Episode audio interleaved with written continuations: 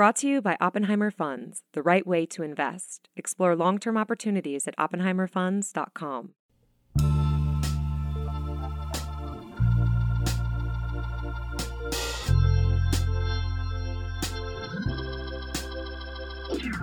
Hey, fans, friends, family, assorted random listeners who happen to stumble upon this podcast. We are here with the latest installment of Culture Caucus. That's Bloomberg Politics' podcast on the intersection of politics and culture. I'm John Heilemann, and you're. Will Leitch. I am Will Leitch. That is who I am. Oh, that's Will Leitch. That's who you are. And we are here to bring you another edition of Culture Caucus. Today, we're going to be talking about America's game, America's pastime, the national pastime, baseball and its connection to a whole bunch of really interesting political, social, and cultural phenomena.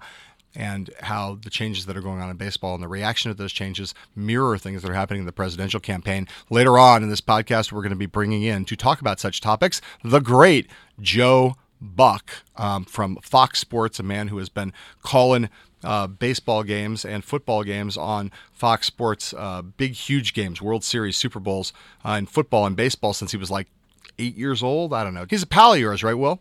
Yes, I of course I'm. I am like all right-thinking Americans. I'm a Cardinals fan, so I grew up watching J- Jack Buck. His father was one of my heroes growing up, and so Joe Buck got the job first broadcasting for the Cardinals when he was in his early 20s, and I think it was it was different. Uh, and he was, I have to say, instantly good.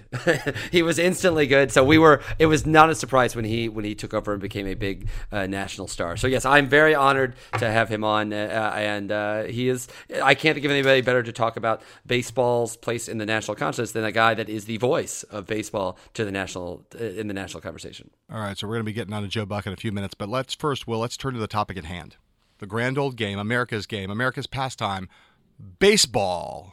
Baseball. It's back. It's back. It is officially back. Poor New Yorkers. All they wanted to do was watch their Yankees on their first day. Their game got rained out in their first game. Uh, but other than that, baseball is back. Baseball is full bore. We have the the great the old Roger Hornsby line of what asked him what he did during the winter. He set out and looked out the window and waited for it to be spring again so he could play baseball. Now it's here, it's back. There's actual baseball. I could not possibly ha- be happier. It's amazing to me, Will, that you've only been out of this city for like what seems like a, like a New York minute, and you've already lost so lost lost touch with the city you used to live in so completely that you think that this is not now basically a Mets town. You know, like as if anybody gives a flying fuck about the Yankees. Like you know it is a t- is temporarily a Mets town. No one in this town, town, No one in this town like cares about the Yankees. The Yankees, fuck the Yankees. I'll say it again. Fuck the Yankees. And yes, Alex, we are going to have this in the podcast. So today we're going to talk about baseball and the changing face of baseball and what it might say about our politics and the and, and the analogies, the parallels uh, between what's going on in baseball and what's going on in the presidential campaign. So, you know, I want to the, the maybe the biggest thing that's happened in baseball, um, socio-culturally, demographically, in the course of our lifetimes as as men of a certain age has been the browning of baseball, right? The the fact that baseball has become a game that's dominated um, by Latin players, uh, players from the Dominican Republic, players from Puerto Rico, players from South America, players increasingly from Cuba. Um, they're not there are that many, but they're going to be a lot more coming down the pike, obviously, now that we have a, a normalized relationship with Cuba. So I, I want you to talk, Will, just to start things off, about an episode, a thing that occurred last season in the postseason, I believe, that in your mind at least, I know, is symbolic of and symptomatic of uh, a kind of unease, a kind of uh, a kind of generational discomfort that older generations of both baseball players and, and people involved in baseball at the at the professional level and also a lot of fans have with the way in which the game has changed. Yes, so Jose Bautista, who is a right fielder for the Toronto Blue Jays, uh, he is one of the more exciting players in baseball. He's a big home run hitter. He's very, very powerful, very strong. He hit a home run. He's from the Dominican Republic, and he hit a home run against the Texas Rangers that, that can only be described as psychologically violent. it was all, it, there had been a very been, it was in the, the eighth inning. It was particularly crazy inning where in the top half of the inning a run had scored because the uh, ball thrown back to the pitcher had hit a player's bat, and all sorts of madness was going on. It was a deciding game. It was just a crazy, crazy, crazy situation. And then Jose Bautista hits this massive three run homer, and it was it was a bomb, and it was. There are certain home runs in baseball history. I, I I'm a this will come up a couple of times, but I'm a Cardinals fan, and I think probably the only one I can remember home run I can remember, much to America's dismay, I think anymore, um, was probably Albert Pujols' home run off Brad Lidge in the 2005 National League Championship Series, the one where famously George and Barbara Bush looked like they were about to cry behind home plate. Uh, it, what, uh, that's the only home run I can remember that was as really just this dick measuring homer. It's really the only way to look at it. just this very much. I, so what Bautista did though was he hit the homer, and you know baseball is a sport that for years and years and years there's been a culture of hiding your excitement about the game. If you do something great, you're supposed to, if a pitcher makes like a great pitch and strikes a guy guy out, you'll often you almost always will see them put their glove over their face specifically because they do not want to be seen as if they were showing up the other player. And so they they hold that emotion in. Bautista did not do that. he hit the ball, he hit the home run and then while the ball was still a launch launching, he took his back and just flung it, like flung it like 15, 20 feet away and just stared and admired this amazing thing that he had just done. Now, this was a, a fans went nuts over this moment. People loved it. There is actually a statue they're building in Toronto of his, of his pose in this moment. It's just of, of the yeah of yeah I don't know how they're going to suspend the bat in the air, but they have him uh, in his stance. It's this very iconic moment but is also kind of against the way baseball has generally been played and generally been celebrated. So Goose Gossage, who is a Hall of Famer, uh, he, play, he was a pitcher for the New York Yankees and San Diego Padres, and a really old time, very much an old school, old time baseball player. Closer, came out a closer, was, Rich closer, Goose, closer, Rich yeah. Goose Gossage, um, a closer from the hallowed, um, celebrated Yankees teams of the 1970s. Yes, and he said he called Bautista a disgrace to the game he said he's actually a fucking disgrace to the game, if I may quote him accurately. You should always quote people accurately, Will, especially if it involves profanity on this podcast. Yes, yes, and uh, he said that he also called said nerds were turning baseball into a joke, uh, and he is indicative of what I find a very fascinating cultural moment in baseball, in the idea that this is a game that has, you know, I think I get people try to act that baseball has somehow baseball is certainly less nationally popular than it used to be. The te- if you go by a television ratings idea, there are, now I would argue that there are there are actually more people watching baseball than any other time in human history. It's just they're not all watching it at once in the World Series, the way they watch the Super Bowl at once, or the way they watch the NBA Finals as much. But certainly, baseball. There's a sense that baseball has fallen in the cultural consensus a little bit in the way that, as opposed to say the 50s or the 60s. Well, one of the things that baseball has really tried to do is they have this influx of all of these young players. You have Bryce Harper, you have Mike Trout, you have Carlos Correa, and they are these young, exciting players, often Latino players, who are exuberant and are fun. Bryce Harper gave an interview in ESPN magazine saying, "Baseball's tired. We need to have fun. We need to do more. This needs to be a more exciting game. We need to show some emotion."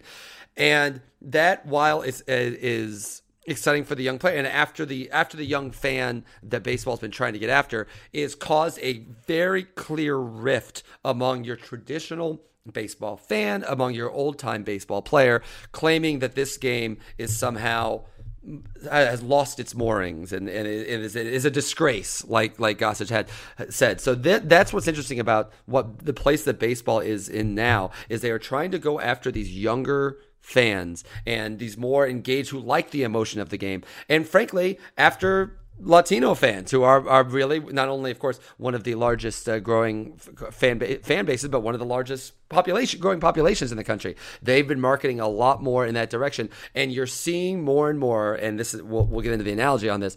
We're seeing more and more a lot of older, white, often Southern players and fans rejecting and not liking the direction the game is taking. Right, and and like at the core of this, I mean, like we kind of cut, kind of try to cut through the the clutter here and get right to the point. Right, the, the, the question that it raises is, you know, whether this is the discussion of of decorum and the discussion of um, of, of, of, behaving in a classy way or what, what those who don't like what Bautista and what others have done, whether that is really just code for we don't like you because you're brown, right? I mean, that's kind of the issue. I mean, and again, I'm, you know, one of the things I'm always I'm reminded of here is, you know, that period of time in the NBA where you know Allen Iverson and a number of other Paul Pierce, a bunch of other African American players who had a certain kind of swagger um, and were a little bit uh, who seemed like they were uh, had brought a kind of downtown swagger to the game, where you would see white fans who would diss them and trash them for various reasons uh, related to the fact that, well, it's just not classy, it's not sportsmanlike. I don't like the way they carry themselves. When actually, what they were kind of uncomfortable with was the notion that like there was a certain kind of of out front kind of urban blackness to the way in which they carried themselves that people just found uncomfortable, especially white people found uncomfortable. So the question here, it seems to me, and we can talk about the politics of this in a second and the ways in which this kind of mirrors various things that are going on more broadly in our politics. But the question is just to, to dispense with this, is it your contention, is it your belief that what's really going on here is you've got a kind of revanchism among the kind of white uh, again, southern western uh, fan base of the of baseball that basically is you can't come out and say I don't like the fact that this game is like uh, now filled with a bunch of people who don't speak our language and are from uh, these Latin American countries and I don't like the way this looks and I'm uncomfortable with it because basically they're either not racist necessarily although in some cases they probably are but are kind of racially uh, they're they're they're it's not that they're racist, but that they're uncomfortable with with with the new diversity that's reflected on the field, and in the same way that again we'll talk about this more broadly here, but the way that those same kind of people in, in some instances are uncomfortable with the increasing diversity in America. So is that your view that the that there's just a, a subterranean racial component to this that's driving it? I do. I, I think you know it, it's partly racial and of course cultural in a lot of ways. In the idea that like there have been Dominican players throughout baseball, uh, throughout baseball history. Uh, certainly, uh, you know Orlando Cepeda was was one of the, was the great players of one of my favorite Cardinal Kings, Roberto Clemente. Like all the, there's been great Latino players throughout baseball history. They've not been the majority, however, and I think you're seeing more and more of that. You know the the and I I think that there is a notion not to too fine a point on it, but I think there is a notion. This is where the analogy comes in. I, I think there is a make baseball great again sort of a movement that, that you see. Uh, uh, there is a similarity between the people, the, the the the things that you hear people saying that are Trump voters or at a Trump rally. The idea that something about America has been lost. About some there is a change that is that has made this place or this thing that I love different in a way that I feel like something has been lost. I think it's undeniable when you hear Goose Gossage and guys like that saying that. Chipper Jones, even you know Chipper Jones, uh, a recently retired player for the Atlanta Braves, who will be in the Hall of Fame uh, almost almost certainly on the first ballot when he comes out. You've heard him talk a lot about this, about the idea uh, about the idea that that you know he does not like he's ripped on Yasiel Puig, he's ripped on a lot. You know the the notion to me Puig is a really interesting flashpoint on this because he was a Cuban player. He came in had never really like he he had no idea what the if he knew anyone anything about baseball it's maybe that Jay-Z had the New York Yankees hat. But the idea that there were these cultural norms or or how you know the, how all these ways that baseball was supposed to be played in the right way that baseball was supposed to go he couldn't have known any of that he, he was almost almost quite literally fresh off a boat from Cuba and he shows up and he plays the game with exuberance and joy and excitement and almost immediately was vivisected by uh, not only the baseball community but often but the baseball press and and you know and and his teammates even in a lot of ways. And I think there are certain reasons for that that go beyond just just cultural uh, differences. But I do think that that is. I think an underlying theme to this discussion is the idea baseball used to be like this now it is like this, and I am uncomfortable with that in a way that I don't think is entirely dissimilar than what you see from from a certain Trump voter base. Right. I mean, you got like this kind of there's this pining for the the good old days, right? The good old days. Uh, we, we're God. We we got to get back to the good old days in America, and and the good old days were the days um, which no one says explicitly, but the good old days in America were the period of time before the Voting Rights Act was passed, before there was a full franchise for African Americans in the country, where schools were largely segregated, where you know uh, where where the, where minorities kind of kept to their place, even though people again don't come out and say it quite that way. But the good old days were the days in which uh, in which America was not in the kind of flux that it's in right now, and not headed towards being a majority minority population, uh, when there was a lot less of that kind of social uh, dislocation location in which, uh, not incidentally, when America didn't have an African American president. So there's certainly a lot of that. I think that's true. And I think one good thought experiment in the context of baseball would be to ask this question. And you're much more uh, professionally, I mean, you know, I'm a huge baseball fan and a huge sports fan, but I don't follow it in a professional way in the way you do, Will. So my question to you is this Do, do the kind of people, the Goose Gossages of the world, who, uh, get, who got upset, about Jose Bautista and others, uh, whether it's Puig or others who behave in ways that they consider uh, to be d- somehow uh, not sufficiently classy, not sufficiently respectful of the game's traditions. Do those same people also get upset about Bryce Harper? Because you know Bryce Harper, uh, who plays for the Washington Nationals, one of the most talented young players in the league, maybe the most talented young player in the league. He's a bat flipper. You know, he's a he's a, a, a, a an arrogant, uh, in your face uh, exuberant kind of player. Uh, does he raise the hackles of, of the white old guard in baseball in the same way that Bautista et al. do? Uh, somewhat, somewhat. I think that's fair. Though Harper, in particular, you know, Harper is not only an outgoing player, but is a brash. We need. He will actually say explicitly baseball is tired and boring and I'm trying to make it exciting. So I you know you almost wonder like Bautista's never said that. Like Yasiel they they, they they're they're the thing that rankles old time players about them is almost something inherent in the way that they play. Harper has a lot of enmity as well against him, but a lot of it is because he is just he's like, "Yep, Gossage, you're full of it. you're full of it. This game should be exciting. We should be going we should be going nuts with this." I interviewed him for GQ before he even came into the league, and he said you know, he, he, was telling me, I'm going to change this game. I'm going to make it more like the NBA. This is going to be, this is the way it's going to be. And so that, you know, uh, that is something that Harper has taken in a way that I that is almost transcends in any like Harper takes that on himself and he kind of enjoys it. Whereas a guy like Bautista or a lot of these other younger players, it becomes a players. No one says players like Harper say this because Harper is his own kind of unique character, but they'll say players like Puig and Bautista and and so on. And you know, I also think it leads to an idea too of you know Harper is so great. And Harper, uh, one interesting, uh, interesting kind of parallel is Harper and Mike Trout, who are probably the two best players in ba- best young players in baseball right now, and are both already on Hall of Fame tracks. Trout is very much an old school baseball guy. He's young, but he is very much a I am very traditional. I, he says nothing interesting. He talks about he hustles out to a position. He always talks about playing the game the right way. And Trout has undeniably been accepted uh, by baseball in a way that Harper has not. And and and and I only and you know realize Harper had this amazing year last year, but up until last year, even though he'd been a very good player at a very young age, was seen as somewhat of a disappointment, and it was often connected to how he had not matured yet, and he hadn't understood how the, you're supposed to play the game. And so, what was I think very refreshing in this uh, cover story in, in ESPN magazine is now that he's a superstar, he's not doing what baseball players generally do when they become superstars. They turn around and, and become part of the system. and they're like, yep, these young players don't get it. He is now saying, nope, I'm at the my peak of my powers, and we need to change this game a little bit. And uh, to be honest, I think it will work to a certain level, but I also think a lot of people are going to be throwing at Bryce Harper this year. I think you'll see that a lot. Right, I'll be throwing at him if certainly if I'm on the mound anytime soon. I'll be I'll be uh, delivering a little chin music in Bryce Harper's direction. You know, I got our brilliant producer here, Alex Trowbridge.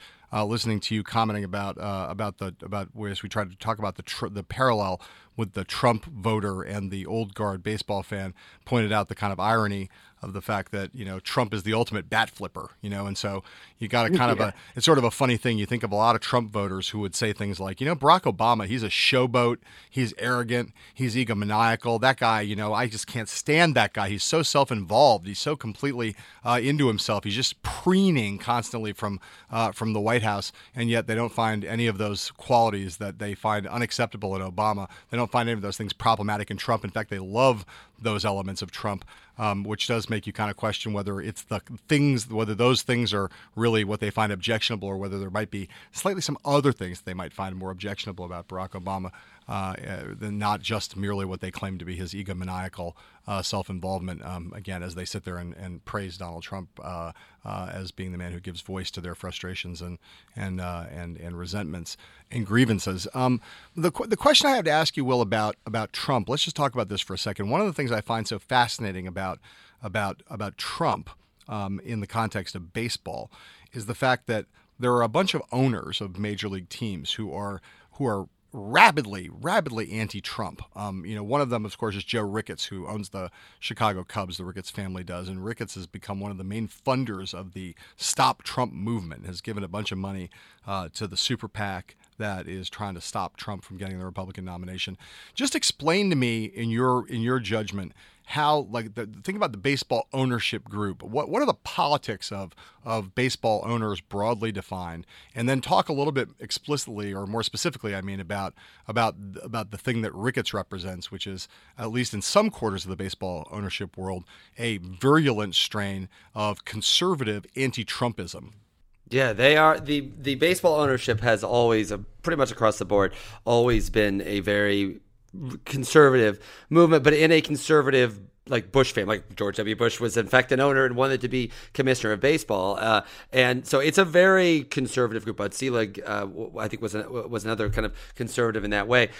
They are appalled by Trump. There are two. The idea that there would be there, has been three people mainly. The owner of the St. Louis Cardinals, Bill DeWitt, who was very close friends with uh, with George W. Bush, and, and, is generally considered Rob Manfred's number two. Uh, his main, the new commissioner, Rob Manfred, his main leader among the ownership group. He is a very mainstream, old school conservative who who has uh, helped support some of the Never Trump people. But the two larger ones have been the the Arizona Diamondbacks. Uh, Randy Kendrick, who is the wife of the, the Arizona Diamondbacks owner, has said that she is willing to lose fans to Arizona games to help stop Trump from being president. But yeah, and the Cubs in particular, Tom Ricketts is the owner of the Cubs. You know, it's funny because just a couple years ago, the Ricketts family was being criticized. Just a few years ago, they were the ones that were being criticized for putting together the Jeremiah Wright ads against Obama in 2012, the ones that were encouraging Romney to use those. Now they are going after Trump, and I, you know, the the uh, to the point that Trump was so threatened by them that actually put out a tweet saying, "quote I hear the Ricketts family who own the Chicago Cubs are secretly spending money against me.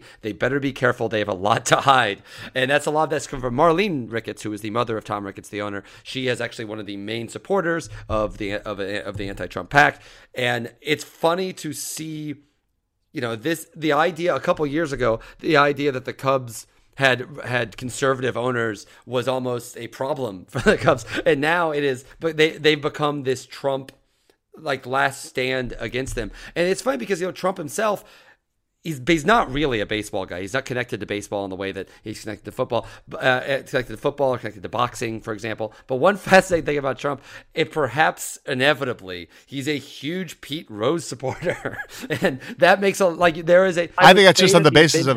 I think that's just on the basis of hair, Will. They both have like really, yeah, really, yeah. really interesting hair. the Venn diagram of people who think who think Pete Rose should be reinstated to baseball and Trump voters, I suspect is it probably has a lot of crossover. Close to 100. Um, percent Just to be clear, for, so the fact checkers, the people at PolitiFact and others who will attack us here, to be clear, Joe Ricketts is the patron of the Ricketts family. Right. Tom Ricketts is the is the is the one who runs the the, the Cubs uh, underneath, but it's all Ricketts. And Marlene is his mom. His mom. Yeah, and Marlene is his mom. Right, right. This, but it's all Ricketts family money, basically, and uh, um, it's it is fascinating that the Rickettses have uh, in one in one election cycle were interested primarily in doing anything they could to stop Barack Obama, and now in this cycle are interested primarily in doing anything they can to stop Donald Trump. That is a um, that is a, an interesting turnabout over the course of four years for sure. All right, so we're going to now wrap this up and take a little break uh, and get on to Joe Buck. You know what, Will? You should probably tell people at this point where can you find this podcast? You can find this podcast on iTunes. Please subscribe on iTunes and give us a very positive review. It helps people find the podcast if you do that. And you can also find us on SoundCloud. And of course, at Bloomberg Politics, you can find our that and all episodes. This is episode, I think this is episode seven. Episode seven. I think it's the seventh episode. And we've had a lot of them now, so please come back. We We've had, I think this is the seventh episode. We've had many great guests before. You should go back and listen to some of our past ones if you've not even listened to this. If you, if you enjoyed this one, and we know you did. I mean, obviously, you're still here, so we know you liked it. Right, right, right, right. Bloomberg, Bloomberg, and when Will says Bloomberg, you can find it at Bloomberg Politics. What he really means is BloombergPolitics.com. So uh, let's take a break, Will, and come back with Joe. Sounds great. Brought to you by Oppenheimer Funds, the right way to invest. Explore long term opportunities at OppenheimerFunds.com.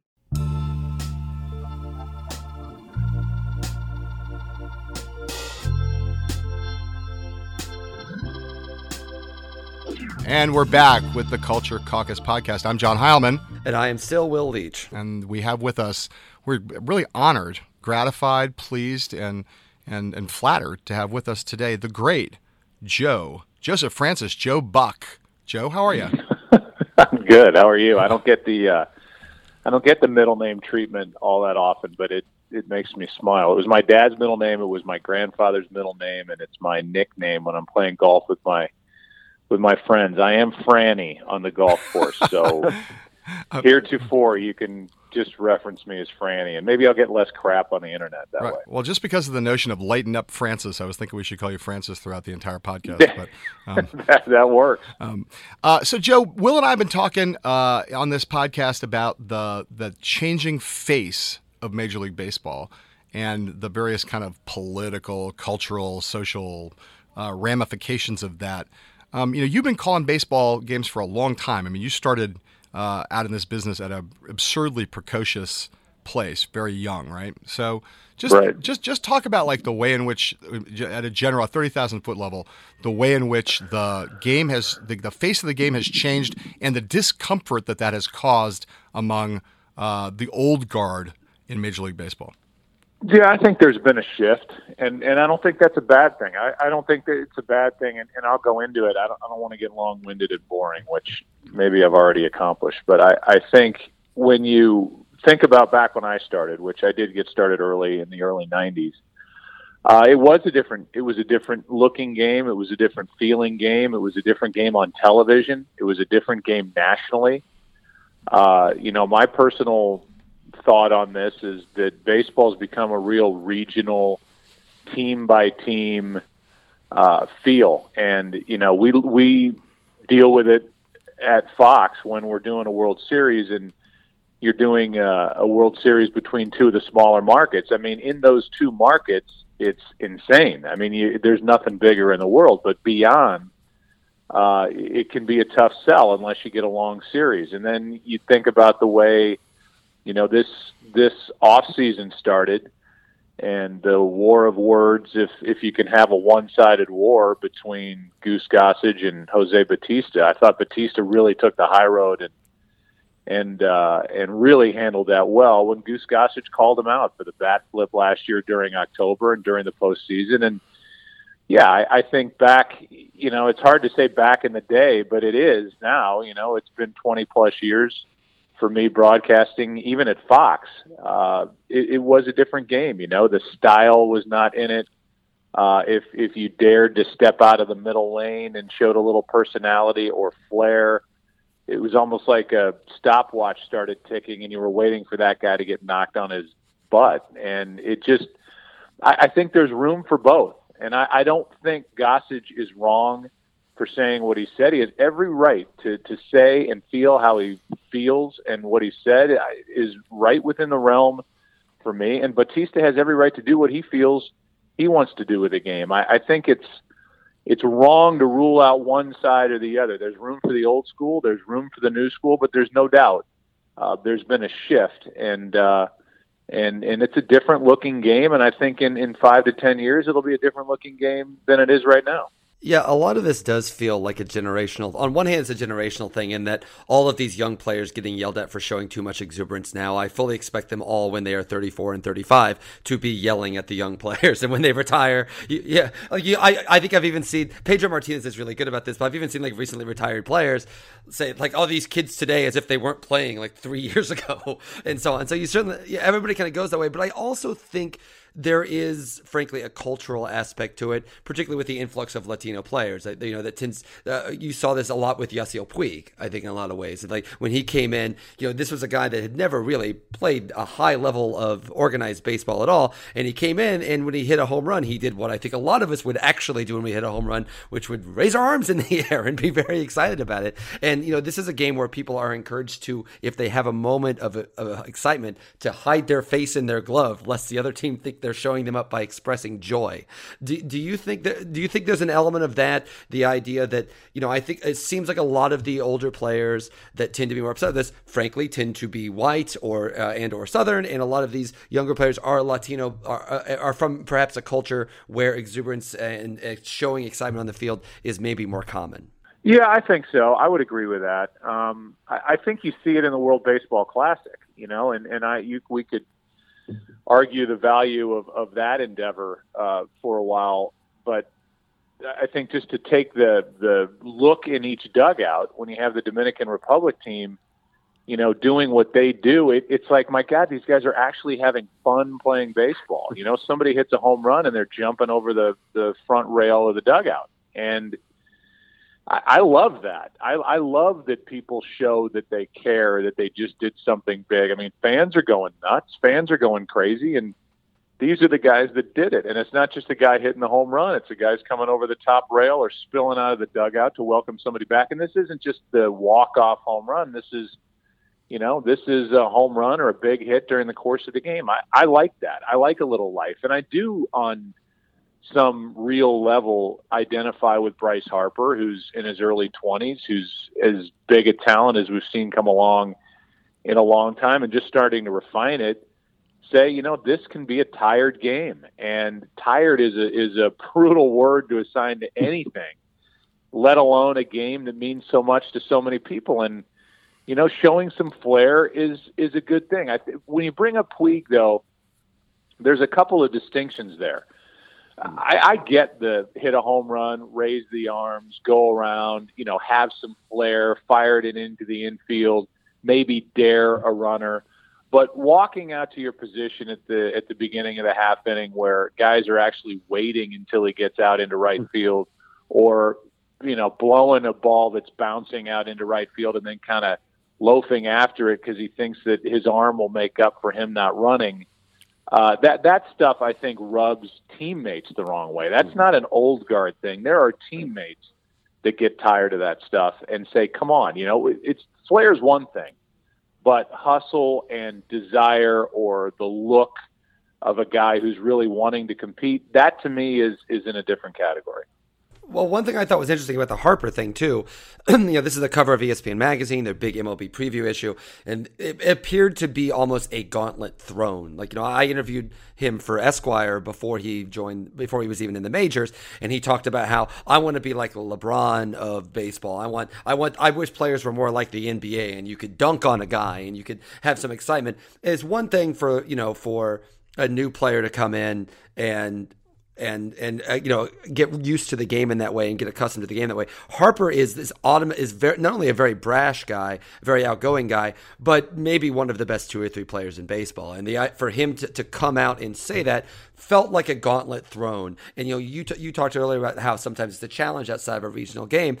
And I think what Harper was trying to say is, well, maybe one of the reasons that the people, the game seems tired to a lot of people is we don't allow players to enjoy themselves and have fun. Do you think a player of his caliber can make a change in that, or is it, or is it still just going to be now? It's going to be like now Gosh is going to go after him, and then and then other retired players will, will come after him that way. Do you think he can make a change in that way? Yeah, I do. I think he's that good. I think he's he's the kind of guy that, and there are a handful of them in the game still today. Ironically enough, Alex Rodriguez is still in this category to me, at least. If he is at the plate, you you want to walk back out of the kitchen and and go into wherever the TV is and watch his at bat. And and Harper is at the top of that list. He and Trout, I mean, they, obviously they're they're the two best young players, but they have that power to do that. That excites me as somebody who likes the game of baseball and who makes his living inside of the game of, of baseball.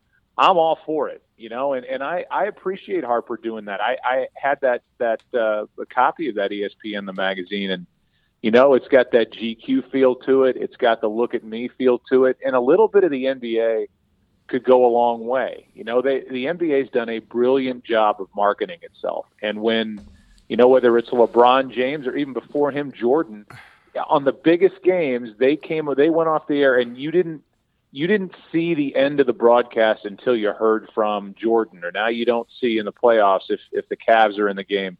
You, you don't not hear from LeBron James. I, those guys have to step up front and center. And I'm with you. If this is what you're saying, if, if Harper's that good, and I think he is, and he wants to put the bullseye on his back and say, "Look at me, look at us, look at this game," then I, I do believe he has the power to to make a difference, and and he's got the clout to do it.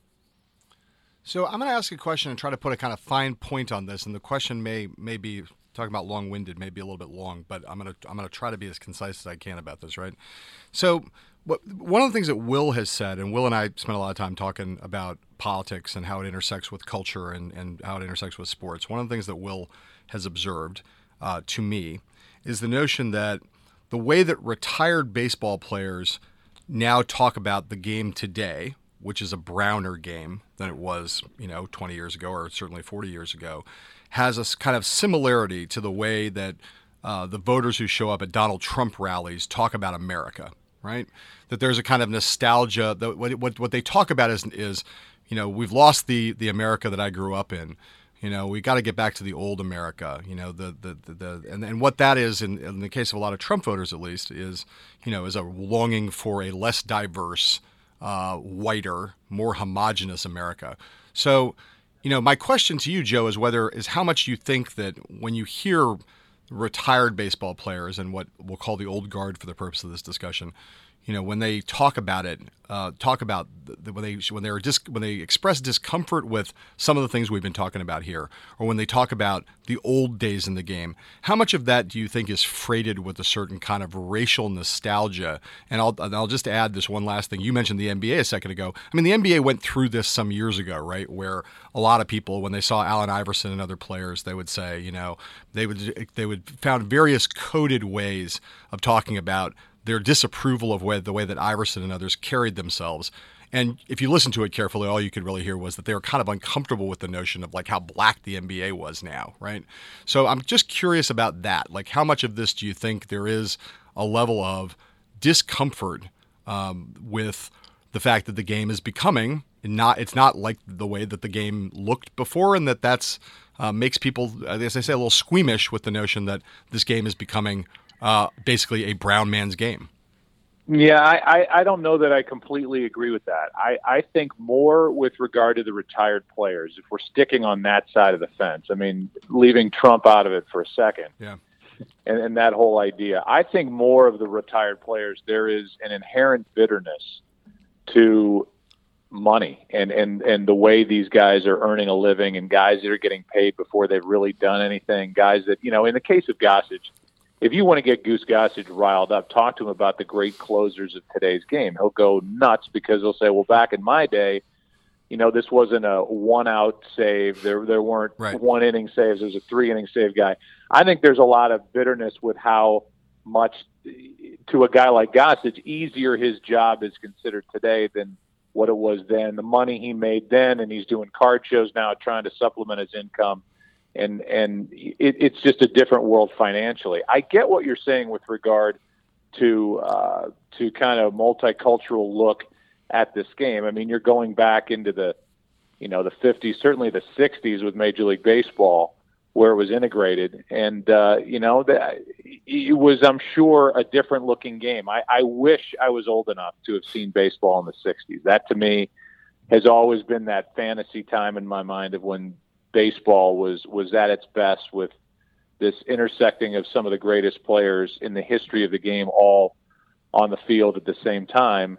Uh, but I'm, I'm sure the game looked a lot different back then. With regard to Trump, I, I get exactly what you're saying, and, and you can you can see some of that, no doubt. I mean that there's, I think most everybody would admit there's there's a certain element of that. I also think, with regard to Trump, that there's there's some feel by middle America or maybe even on the coasts that it's it's somewhat refreshing. And, and take his message out because a lot of what he says is just crazy that the politically correct times are are getting really constricting and old for people. And and so to take it back to Goose Gossage what he said he has every right to be able to say what he said but but everybody beat him back into the middle ground. And he, there he was at the end of that saying, I, I'm apologizing. I got a little crazy there.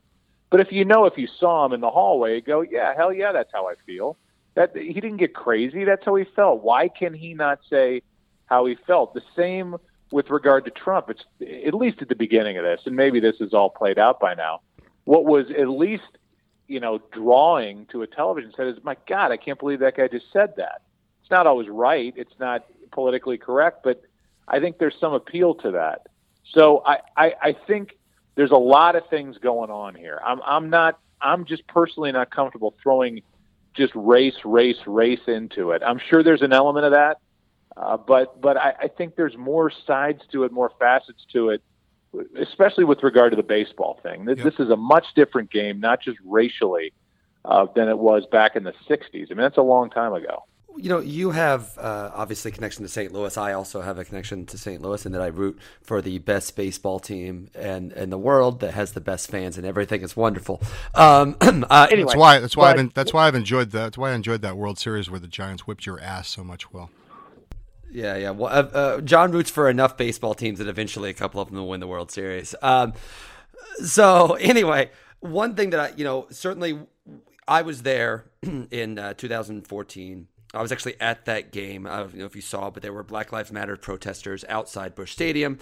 They uh, they actually protested by the smoking section uh, outside Busch Stadium, which is uh, I, I I as a former smoker, I've been to that area and know that that's not always necessarily people that are conducive to the Black Lives Matter movement. So you could see uh, a, a, potential uh, conflict there. But one thing, you know, I've talked to I you know I I grew up watching the '80s teams, but my father grew up watching the those teams in the in the mid '60s, and he talked about how he's talked he's talked to me about how those teams with Bob Gibson and Mike Shannon and and you know and, and Orlando, Orlando Cepeda and you know and all of these like they were in a way we were a unifying thing for not only people in St. Louis but people throughout the Cardinals fan base and really throughout the country.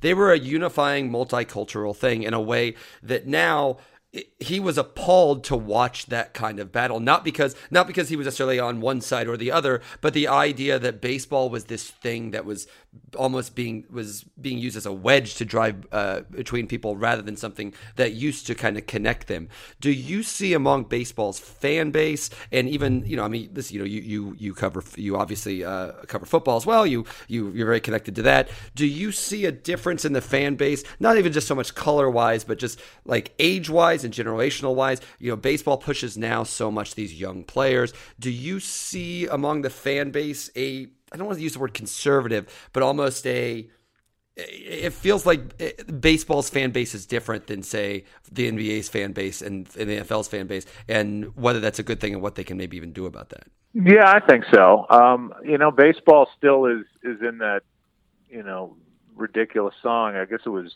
Chevrolet, baseball, apple pie, whatever the hell it was. And it, it feels like, you know, it's kind of is based in that, that conservative, at least by today's standards, conservative, uh, category, you know, and, and yeah, you do see, I think a little bit, you see a different crowd at a, uh, at a Cardinals home game than you would say a Blues home game um, I can't speak to a Rams home game anymore. A because it's not pertinent, and B because they really had no fans that that were showing up by the end of it.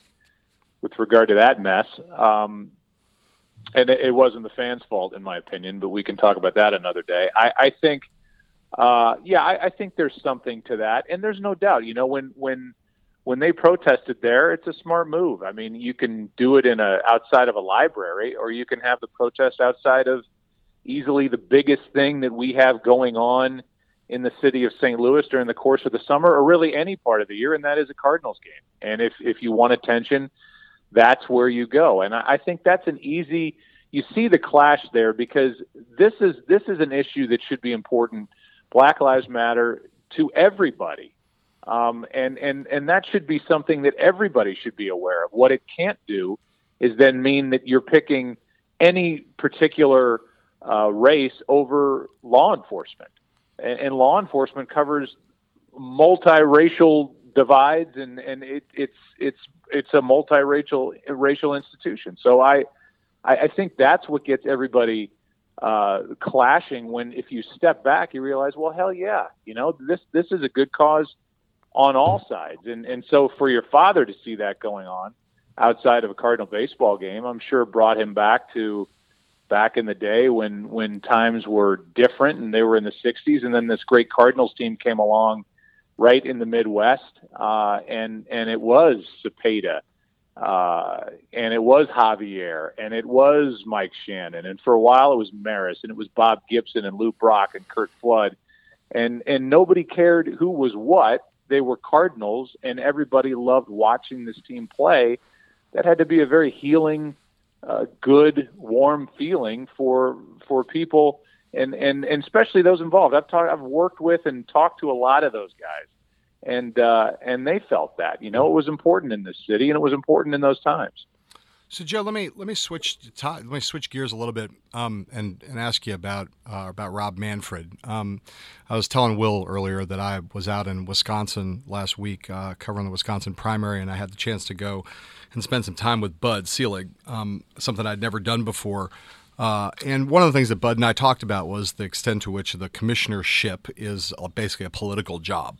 And you know, we talked about, we reminisced about his time as commissioner, and uh, rather amusing. How did you find him? I, I, I am anxious because I, I, I think Bud Selig is is one of the most decent, nice men I've, I've met in professional sports. I mean, I, I know everybody's quick to pick on him, but I, I'm a tremendous fan of his, especially personally. I mean, I disagree with various things about the way in which he ran the league, but I have to say, just at the level of, of the personal, the, the level you're talking about, I agree with you 100%. He's a very nice guy. I, I'm really super biased. My dad was came from Milwaukee, and, and my dad is basically Bud. Like just in terms of his, I mean, they're they're basically the same guy. And you know, uh, my my, my father has all that Wisconsin kind of moderate, um, conservative with a small c, in the sense of a very uh, self-deprecating, um, uh, civil uh, smart, uh, you know, kind of socially tolerant, um, uh, but but but but uh, kind of probity and and kind of a just just kind, you know.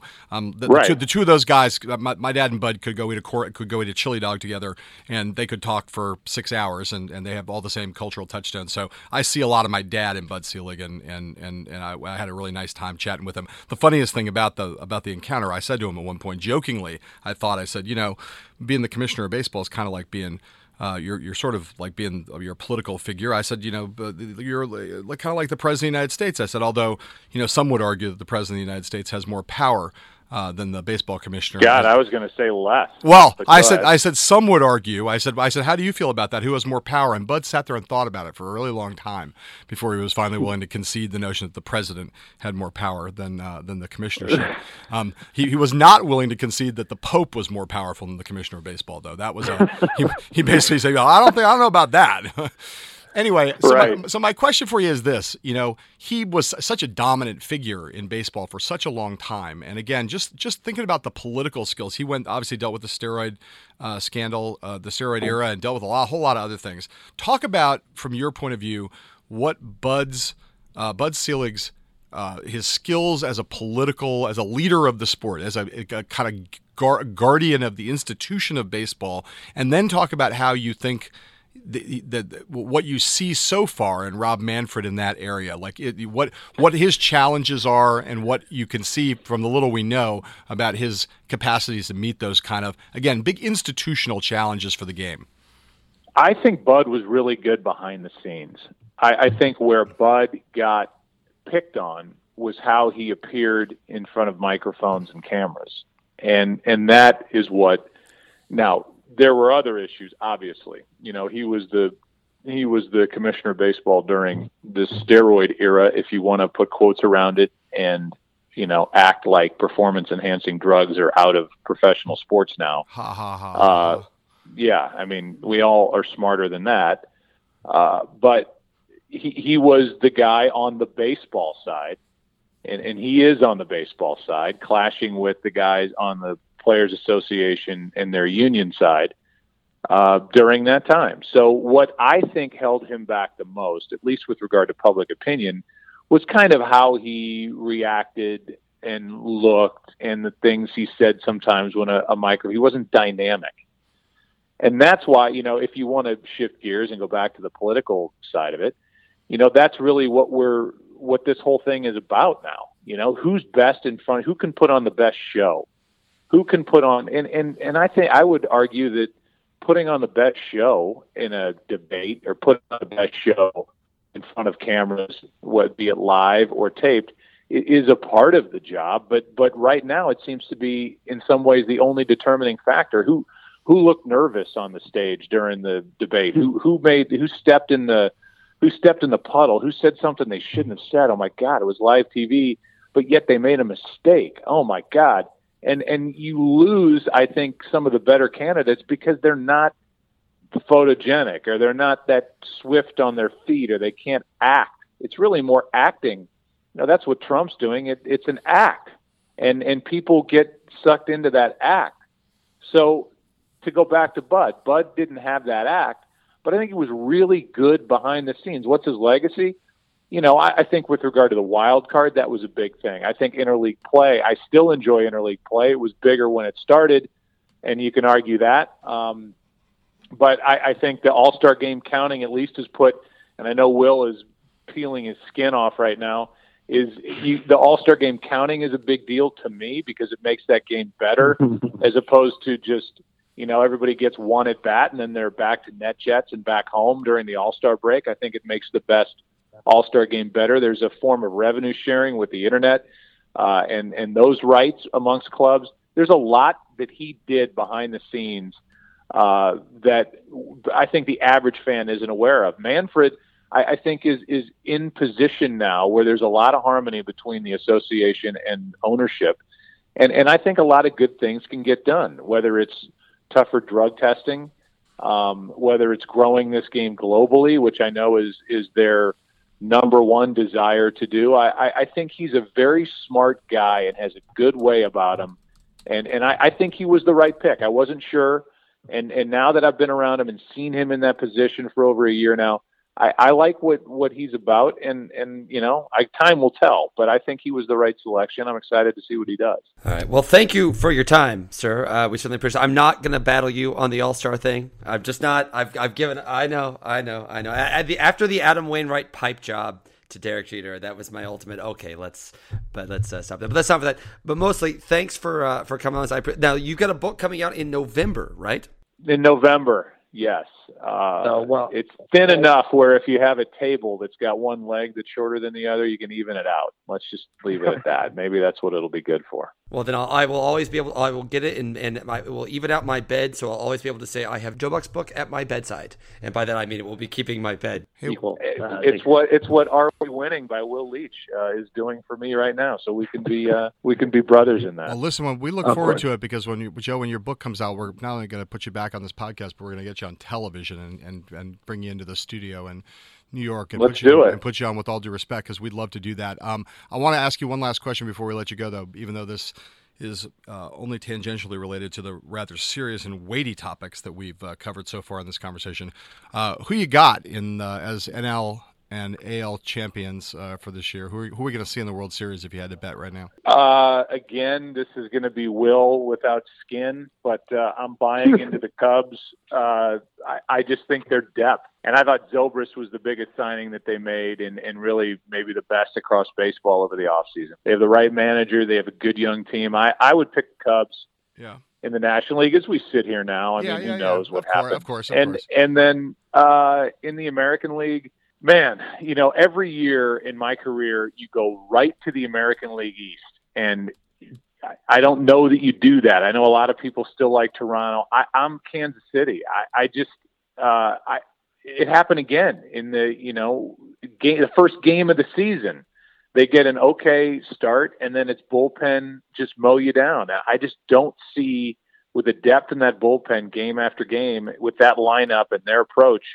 I think they're the best in the American League. I say Cubs, Kansas City. All right, that's those are totally respectable picks. Just tell me this, just as I sit here in New York City, and as Will will mock me for having too many teams that I root for, but um, is this going to be a just year a crushing disappointment for fans of the New York Mets? No, I no. I think this is the beginning of a, a golden era for them. I, they almost can't miss with their young rotation. Some of those guys have gone through surgery already, and that's a good thing. Uh, I, they'll be better when they get Wheeler back. I, I just I, I'm wondering the uh, interest level of Cespedes after the contract and kind of showing up like in you know sports cars and horses and whatever he was doing during spring training. You know, it's time to play baseball and honor the deal.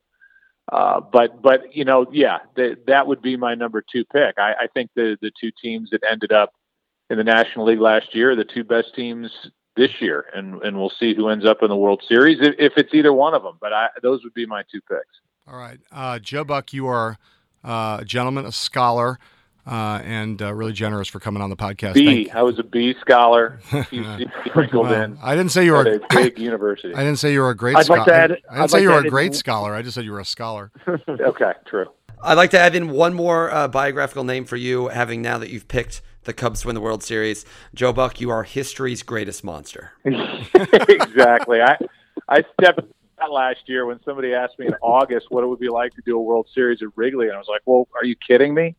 It'd be unbelievable." And then they ran it in the St. Louis paper uh, when the Cardinals and Cubs were going to play in the division series. I like, "Ah."